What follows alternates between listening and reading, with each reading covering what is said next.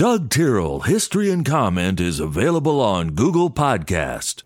Hello, friends. I'm Doug Terrell. This is History and Comment for Tuesday, the 27th day of June, 2023. The two world wars of the 20th century, due to transportation and communication, seem to be the first truly world wars in history. But it was not the first time that there was a continental scale war. Europe is embroiled in one in 1743, centered around Austria. British King George II participates in the battle on this day. This will be the last time a reigning British monarch will do so.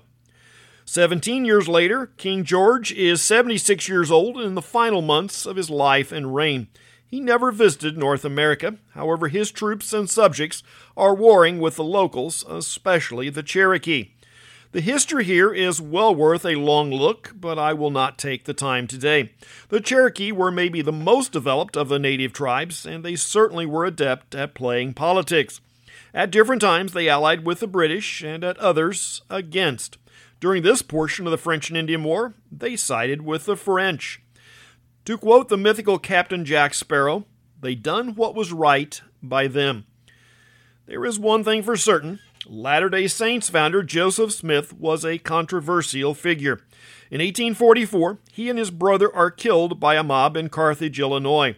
The group had moved several times. One of those was to Missouri, they were more open to blacks, both free and slave, which enraged the neighbors and nearly started a war there. The group was largely back in Illinois, but there were calls for extradition back to Missouri. The two Smith brothers were being held in a jail when the mob attacked. Both were killed. Church members considered them martyrs, while outsiders were critical. We talked yesterday about Sam Watkins and how his account of the Battle of Kennesaw Mountain was the basis of the song The Kennesaw Line. The battle was on this day in 1864. Kennesaw Mountain is near Marietta, Georgia, today a northwest suburb of Atlanta. Union forces under William Sherman were pushing into Georgia towards Atlanta and the early days of his march to the sea. Kennesaw Mountain was heavily fortified and presented an obstacle to the Union Army. The battle, like many, was a tactical win for the Confederacy, but did not slow the Union. Joshua Slocum was born in the maritime province of Nova Scotia and could never get far from the sea. In 1898, he completes a three year sailing voyage around the world, the first time it's been done solo. His adventure was chronicled in his book, Sailing Alone Around the World, considered a must read for boys at the time.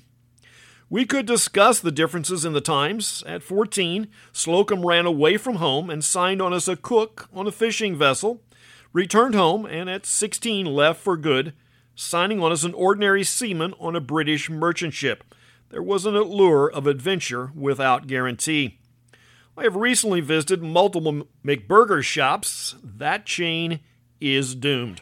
Service is gone, and the product is no better than it ever was. Even with the new customer entry kiosk, it takes forever to get food.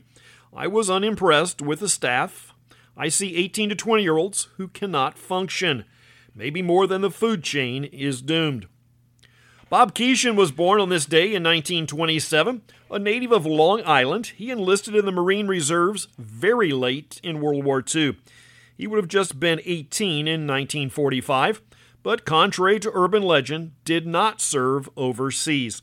At the age of 20, he got his first job in children's television in the non speaking role of Clarabelle the Clown on the popular Howdy Doody show.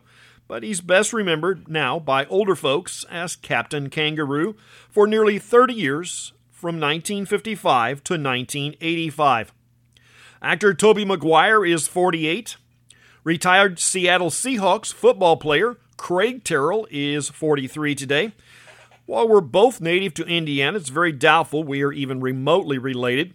Migration patterns in southern Indiana tend to be from Virginia and Carolina via Kentucky. Central Indiana tend to come more from the northeast. His family uses the less common spelling ending ILL. Interestingly, that spelling was much more fluid, and there are cases it was spelled both ILL and ELL. My grandfather tended to use the I spelling, and a couple of granduncles who left Indiana retained that spelling. The family that stayed in southern Indiana settled on the E spelling in the late 1940s.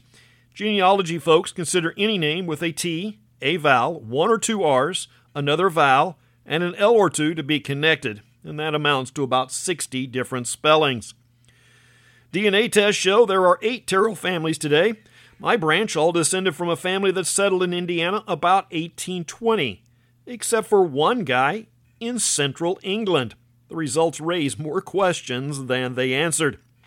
41 years ago, the Space Shuttle completes the fourth and final research and development flight. 15 years ago, the Zimbabwe elections is typical of third world stuff. Supporters of the opposition are being attacked and their candidate withdraws. Robert Mugabe wins by a landslide. Sounds a bit like the current state of our elections.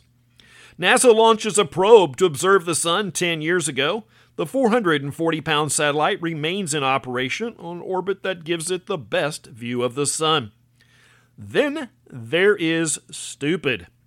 At a water park in Taiwan eight years ago during a concert that closely resembled a Hindu festival with colored powder thrown in the air, the park dispersed a cloud of colored cornstarch. If you cringe at the idea of a grain dust cloud, you're smarter than the Taiwanese. That class of products, while safe as a food, are highly explosive when well dispersed with air. And that is exactly what happened. The cloud ignited in a fireball that lasted 40 seconds.